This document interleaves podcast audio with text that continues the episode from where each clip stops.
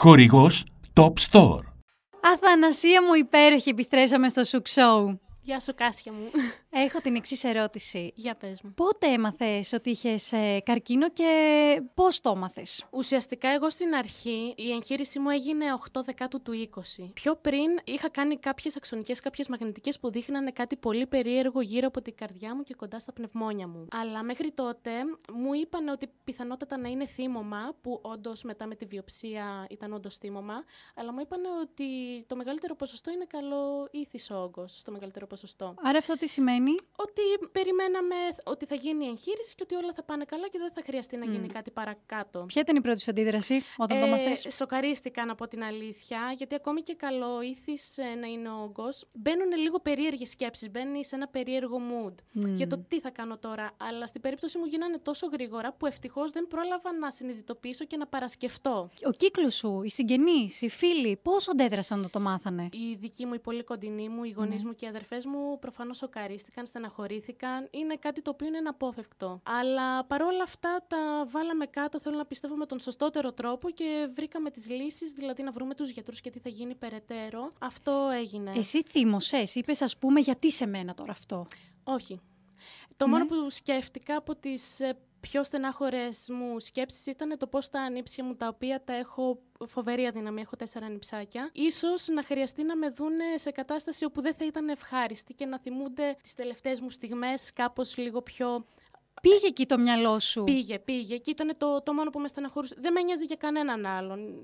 Πώς θα με έβλεπαν στον δρόμο, δεν με ενδιέφερε. Τι, ήξερα ότι οι γονείς μου, οι αδερφές μου και οι, φίλες, οι φίλοι μου δεν, ε, δεν θα δυσκολευόντουσαν στην εικόνα μου, αλλά τα ανήψια μου που αγαπώ και τόσο πολύ δεν έχουν την, την κρίση, ας πούμε, να σκεφτούν mm. παρα, παραπάνω. Ρε εσύ Αθανασία, ένιωσες ε, ήκτο από τον κόσμο; Όχι. Είχα προβάλει τον εαυτό μου έτσι με δυναμικότητα, να πω την αλήθεια, που mm. όντως το ένιωθα και δεν ε, χρειάστηκε να αντιμετωπίσω κάτι, κάτι έτσι, ούτε να με λυπηθούν, ούτε να, να νιώσω μια περίεργη στάση απέναντί μου, ίσα ίσα. Πώς μπορεί να νιώθει κάποιος ή κάποια δυνατός δυνατή, ενώ ξέρει ότι είμαι σε θέση ευαίσθητη; Είναι επιλογή νομίζω. Πραγματικά μέσα στις πιο σκοτεινές μου στιγμές και στους μεγάλους πόνους δεν σκέφτηκα πολύ γιατί σκέφτεσαι πάρα πολύ, δεν έχεις κάτι άλλο να κάνεις πραγματικά πέρα από αυτό. Ναι. Και σκέφτηκα, τι θα γινόταν αν έφτανα στα 80 μου, τι θα ήθελα να κάνω, τι θα ήθελα να πραγματοποιήσω. Όσο έκανες τις θεραπείες σου και ήσουν στο νοσοκομείο, πώς πέρναγε το χρόνο σου; Ήταν δύσκολα γιατί ε, πέρα από τις θεραπείες δεν μπορούσα πραγματικά να κάνω τίποτε άλλο. Έκανα δύο μήνες ακτινοθεραπείες μετά το, από τη βιοψία που βγήκε ότι τελικά είχα κακοήθεια πρώτου σταδίου.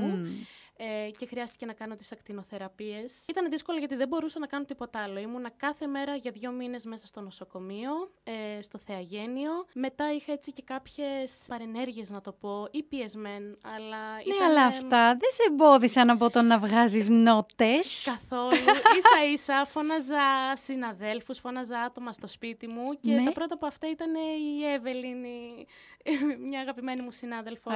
Έτσι να κάνουμε βιντεάκια, να τραγουδάμε. Πραγματικά ήταν η διέξοδός μου, ήταν αυτό που αγαπάω, ήταν αυτό που έκανε την καρδιά μου να φτερουγίζει και να ανυπομονώ να γυρίσω από την ακτινοθεραπεία για να παίξω κάτι ίσως στο πιάνο χωρίς να παίζω πιάνο ή να κρατζουνίσω λίγο την κιθάρα χωρίς να παίζω κιθάρα. Πιστεύεις ότι ίσως και αυτό να ήταν η δύναμή σου; Ήταν σίγουρα η δύναμή μου. Γιατί τον εαυτό μου τον φανταζόμουν και τον φαντάζομαι κάπου επί σκηνής. Εκεί νιώθω πραγματικά την καρδιά μου ερωτευμένη. Νιώθω χειρότερα από έρωτα για αυτό το πράγμα. Χειρότερα από έρωτα. Οξύμορος σχήμα, έτσι. Ναι, ναι. Αλλά παρόλα αυτά ήταν οξύμορο και αυτό που πέρασε. Δηλαδή, είχες, ήσουν σε μια κατάσταση ενός καρκινοπαθούς ναι. Και παρόλα αυτά ήταν εκεί πέρα η τέχνη που σου δίνει τη λάμψη ναι. και από ό,τι μου έχει πει, οι γιατροί δεν το πίστευαν ε, το πόσο γρήγορα έκανες χίλ. Ε, γενικά μου λέγαν, επειδή ε, κάπου στον ένα μήνα μπήκα σε άλλο νοσοκομείο για γυναικολογικά προβλήματα, γιατί έχω και άλλα θέματα υγείας παράλληλα, τα οποία δεν σχετίζονται μεταξύ τους.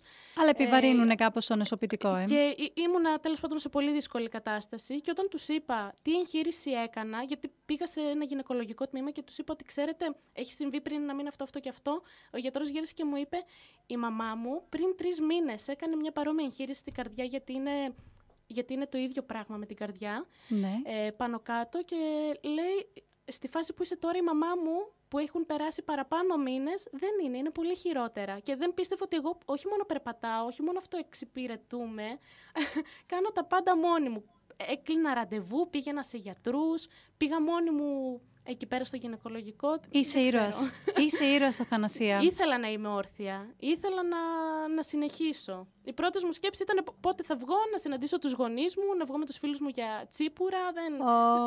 Είναι θέμα mindset. ναι, πήρα τη σκοτεινιά, να πω την αλήθεια, και ήθελα να τη γυρίσω ανάποδα. Δεν θα το αφήσω έτσι. Όσο περισσότερο μπορώ, θα, θα το τραβήξω προς τη θετική μεριά. Ήταν πολύ δύσκολο, αλλά η μουσική με βοήθησε πάρα πολύ. Από τη στιγμή που ήρθε ο καρκίνος στη ζωή σου, σου άλλαξε τη ζωή και σε έκανε να αρχίζεις να θες και να γουστάρεις να ζεις; Φυσικά, φυσικά. Ε, όταν έρχεται αυτό το οποίο είναι τόσο αναπάντεχο σε ε, κάποιον άνθρωπο που είναι τόσο μικρής αναγκαστικά μπαίνεις έτσι σε μια διαδικασία πολύ ψυχοφθόρα.